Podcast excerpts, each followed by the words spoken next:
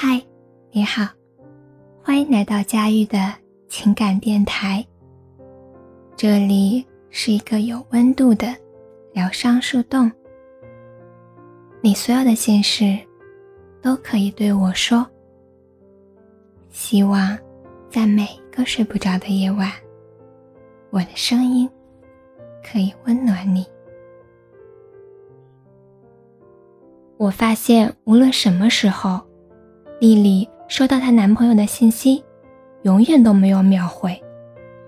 她看了一眼，就马上把手机放回原位。我忍不住问她：“你为什么总是故意不回他消息啊？”她不好意思的笑笑说：“我不敢秒回，秒回的女生太掉价了。”这句话让我很惊讶。我没有想到，秒回可以和掉价这样的词汇联系在一起。面对他的担忧，我说：“你如果想回的话，秒回也没事的，总比你一直打开对话框又不敢回复来的坦荡些。”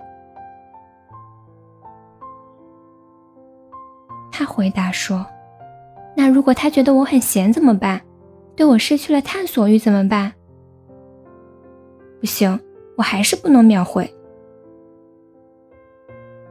有人明白再多的道理，也过不好这一生；也有人知道很多技巧，却总是谈不好一段爱情。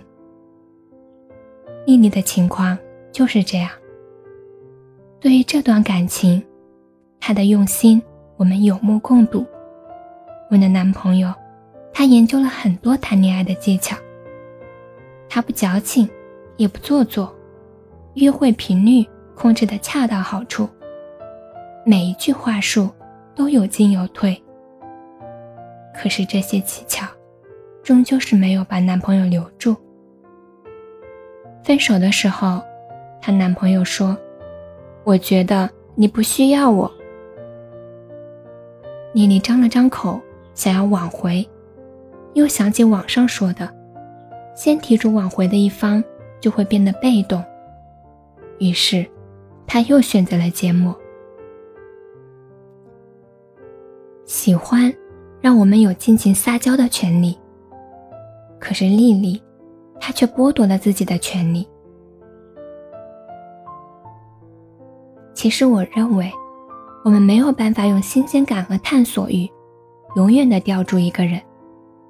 一个人能被我们绑住，只能是因为他本身就想要被我们绑住。适度控制自己，不要太黏对方，的确是可以的。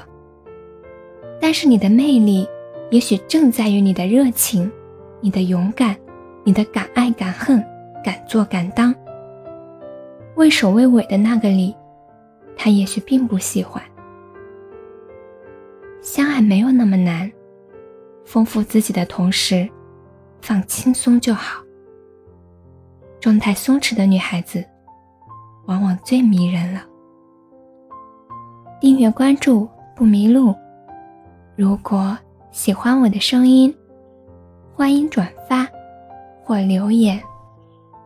每晚我都会在这里陪着你。